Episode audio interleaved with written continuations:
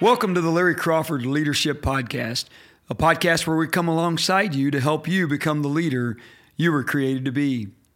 On today's episode, we're going to talk about creating habits that bring change. Craig Groeschel said the potential of your leadership is a direct reflection of the quality of your habits. Well, we all have habits, good and bad. The key to growing as a leader and impacting others is making sure that we have the right habits, which produce growth, but also that we get rid of the habits that are holding us back. So, today we're going to learn how to start habits that will increase our leadership influence and our leadership impact. We're all creatures of habits. Speaking of creatures, we have a Yorkie uh, whose name's Sophie, and uh, she has habits that we have taught her, but also she has taught us. She has this habit every morning uh, when she gets up to go to the door to go to the bathroom. The moment she comes back in the house, she goes immediately to the kitchen to a specific cabinet. And she will sit there and she will look at me and look at the cabinet, look at me, look at the cabinet. And if I'm not paying attention, she'll go up to the door and hit it with her paw and then look at me and look at the cabinet and look back at me. As soon as I open it, she jumps with excitement because she knows what I'm getting out is her dental stick snack. And as soon as I get it out, she jumps, then she sets, and she puts her paw up to shake. Once she shakes, she knows that I'm going to give her a snack, and then she is off to eat her reward. Now, here's an interesting thing.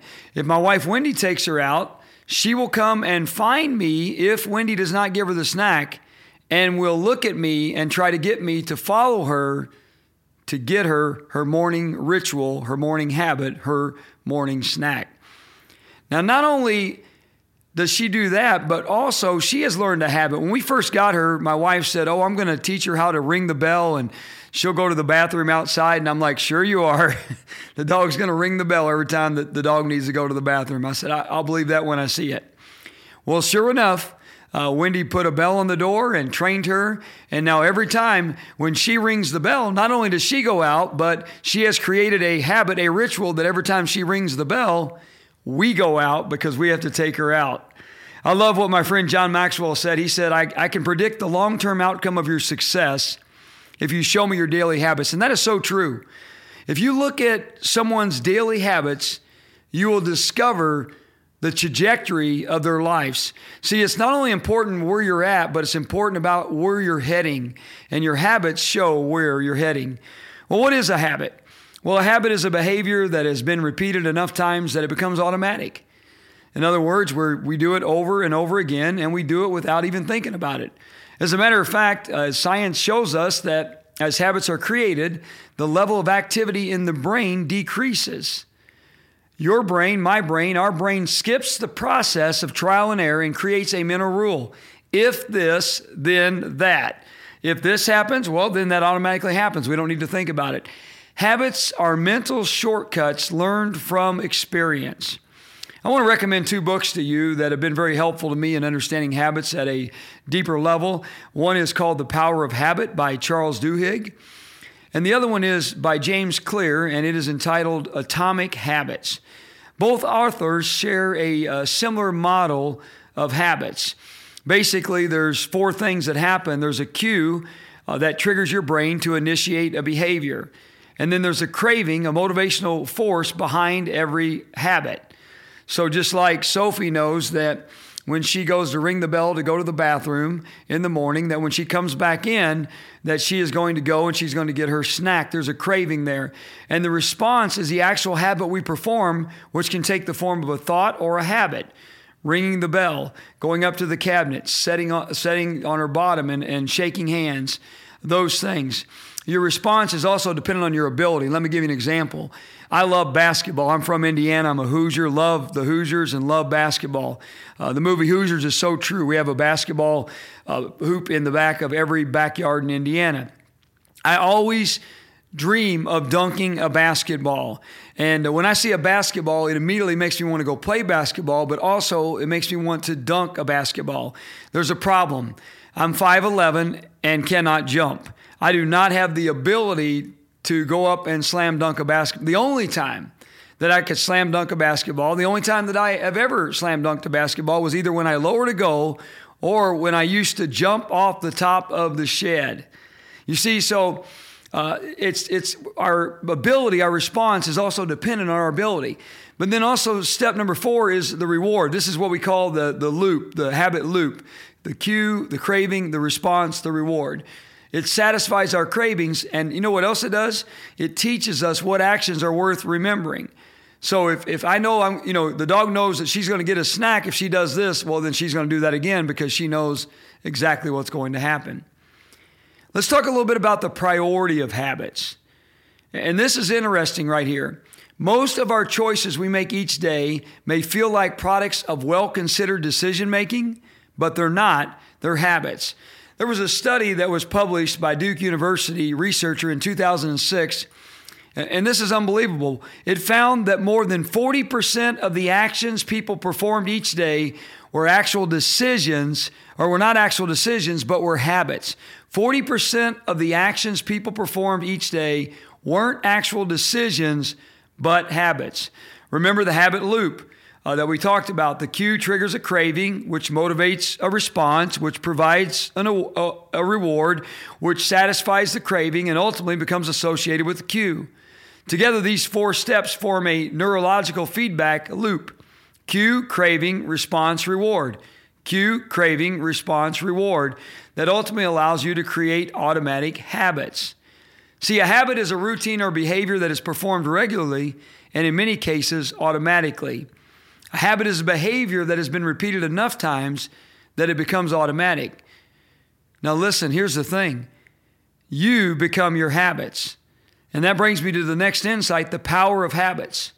Aristotle said, We are what we repeatedly do. Excellence, then, is not an act, but it's a habit. We are what we repeatedly do. As I mentioned earlier, uh, 40% of what we do, we don't even make decisions about. And study after study shows by the time we become adults, we rarely notice the habits that are running our lives. Most of us never give thought to what we do uh, because we do it the same way every day. You see, our habits are either running our life or they're ruining our life.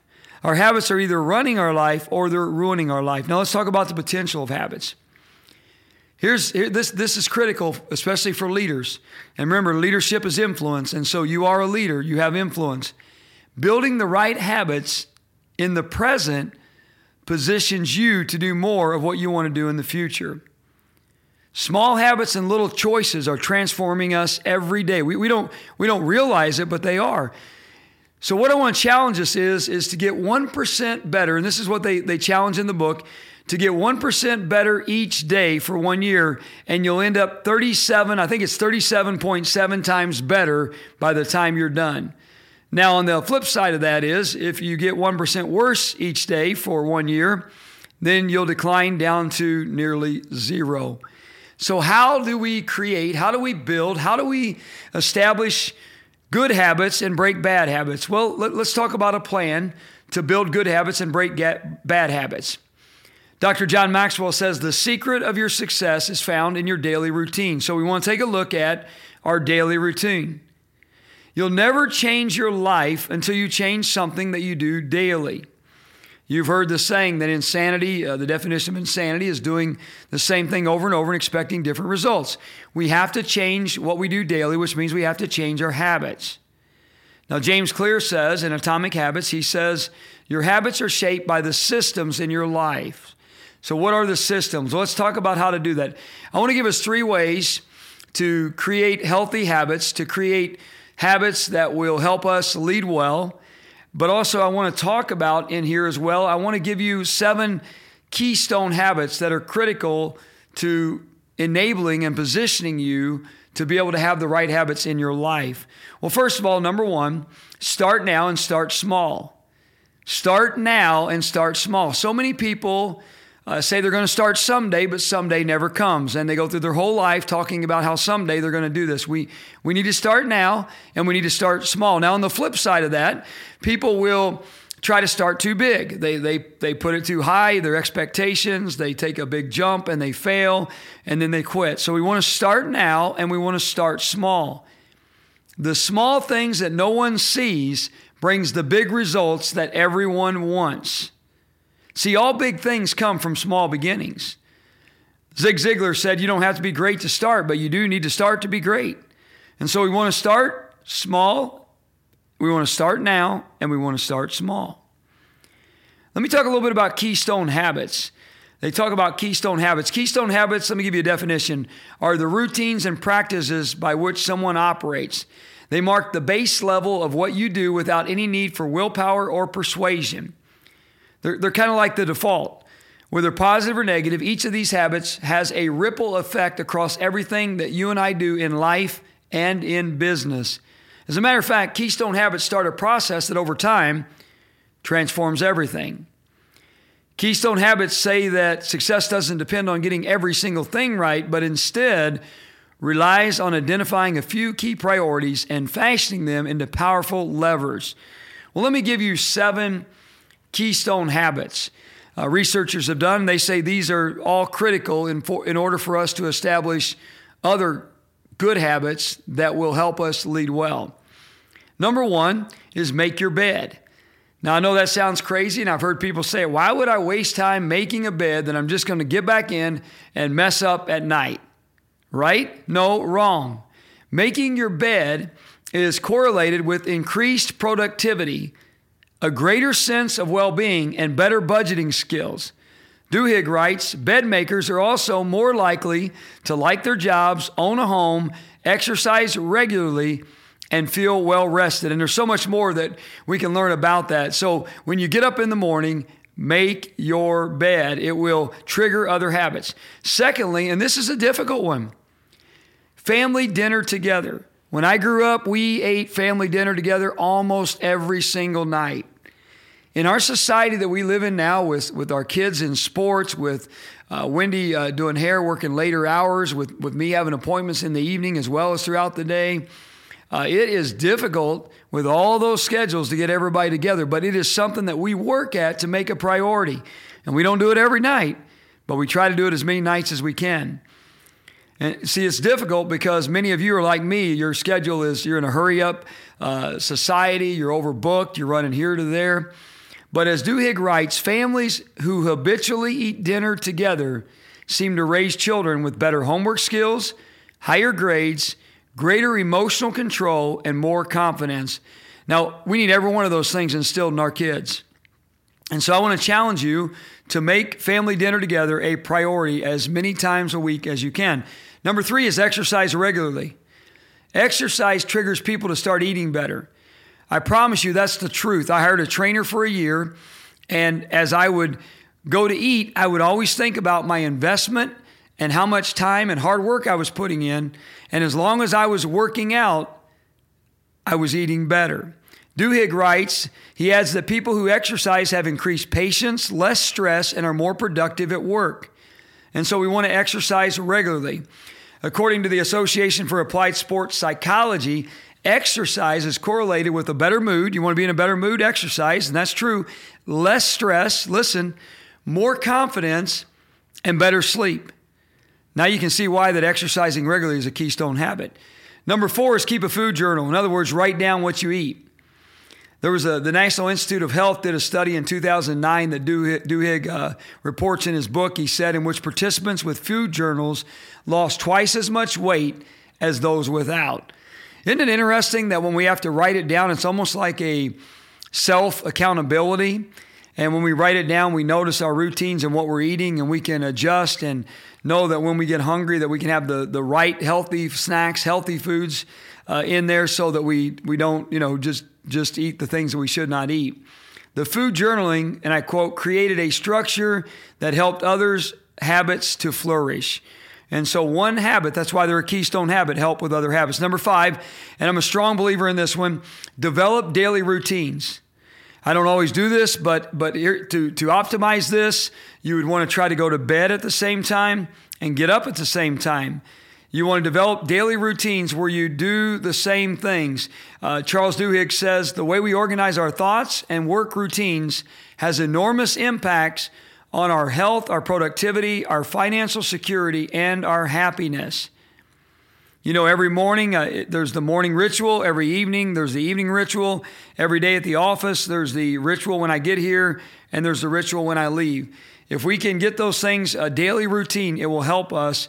It's a great keystone habit that helps us with many other habits. Number six is morning prayer and meditation. Morning uh, meditation can help put your mind at ease for the rest of the day. Plus, it's been shown to provide health benefits like reduced blood pressure and a stronger immune system. It's also been correlated with increased memory and awareness, reduced stress and anxiety, and increased goal setting. When I talk about morning prayer and meditation, for me, the first thing I do when I wake up is I pray. The second thing I do is I go on the YouVersion app and I read the verse of the day, and I take time just to spend uh, just thinking on what I just read. And, and I would encourage you to do that. Make time in the morning, first thing, for prayer and meditation. It's a keystone habit. And finally, number seven, and there are others, but these are seven key ones plan your days. Sitting down for a few minutes and developing a detailed plan for your day, for the rest of your day, or for the next day can help you highlight and focus on the most important task. Now, this is something I do at night. I look back on the day and I reflect and see what I accomplished and what I need to move to the next day. But I also, the next morning, take a look and I identify what are my top three priorities for the day. And then I plan everything else around that and around the appointments that I have. See, if, if you don't plan your day, someone else will. Wendy and I were talking the other day, you know, life will life will plan your day. I mean, there's things that happen, and sometimes we can't help it. Things just happen. But it's critical that we make it a priority and make it a keystone habit to plan our day because that will position us uh, to be able to do well in establishing other habits. Okay, so we see there we've got seven keystone habits. Uh, we want to start now and we want to start small. And so those are seven areas that we can start in uh, relatively easy. Number two is we want to make it visible. One of the greatest challenges in changing habits is maintaining awareness of what we are actually doing. If you want to change what you do, you got to change what you see. We tend to do what we see, we tend to ignore what we do not see. Well, how do we do that? Well, there's several ways. Let me just give you a couple that I, I gleaned uh, from the authors and, and from some other uh, speakers and just from life. One is a habit scorecard. We like to keep score, so why don't we keep score with this? Make a list. Here, here's what I'm going to challenge you to do make a list of your daily habits. Now, what you're going to have to do is have a piece of paper and a pen or somewhere to type it on or your notes in your phone. And as you're walking through the day, you're going to have to put them in because habits are things that we do so regularly that we don't realize we're doing them. And so you're going to to go through a couple days and jot down your habits, make a list of your daily habits. And two of the most common cues for habits are time and, and location or time and place. So, people who make a specific plan for when and where they will perform a new habit are more likely to follow through. So, you want to do your habit scorecard, what you're doing, and then you want to add habits that you want to do, which is called, and then you want to bring it into a process called habit stacking. BJ Fogg, uh, Tiny Habits program, does it this way. After I do this current habit, he'll list a current habit, I will do, and then he lists a new habit. So, what he does, he associates a new desired habit with a habit that has been going, ongoing. In other words, after I get out of bed, I will immediately put on my workout clothes. How many know you're more apt to go work out first thing in the morning if you have your clothes laid out where you can see them, right? Make them visible, make it easy to see, make it obvious. And then the first thing you do once you get up is you put on your workout clothes. Or if you're like me, I take a shower before I work out and one after I work out. I know you can give me grief for that. Everybody does. Or something like this after I have a cup of coffee, I pray, I think, I meditate. The key is to tie your desired behavior into something you already do each day. Insert new behaviors in the middle of your current routines. The third way that we can do this and, and really make it visible is change our environment. 45% of Coca Cola sales are specifically from end of aisle racks. Now, how many of you have ever gone into a Dollar General or a Walmart or a gas station, you get right up there to pay, and right there in the in that in that code is a is a code Coca Cola, and you're like, man, I am thirsty. That looks delicious. That looks refreshing. They usually have a picture on there, makes it even look better. See, visual cues are the greatest catalyst of our behavior. Visual cues. If we see something, then we're more apt to do something. And so, change your environment. You don't have to become a victim of your environment. You can be the architect of it. James Clear says, I love that. You don't have to be the victim of your environment. You can be the architect of it. Like if you want to start reading, when you make your bed in the morning, put your book on the pillow or put it on the nightstand. If you want to start praying in the morning, put your shoes under your bed far enough where you have to get down on your knees, and while you're down there, you can pray. If you want to start working out, put your workout clothes where you can see them so you can put them on first thing, or put your workout clothes in your workout bag where you can see it so you can take it with you and have it for your workout later that day. Again, you don't have to become a victim of your environment. You can also be the architect of it. Environment, uh, environmental design is powerful, not only because it influences how we engage with the world, but it also because we rarely do it. And here, here's the deal most people live in a world that others have created for them. Quit, stop.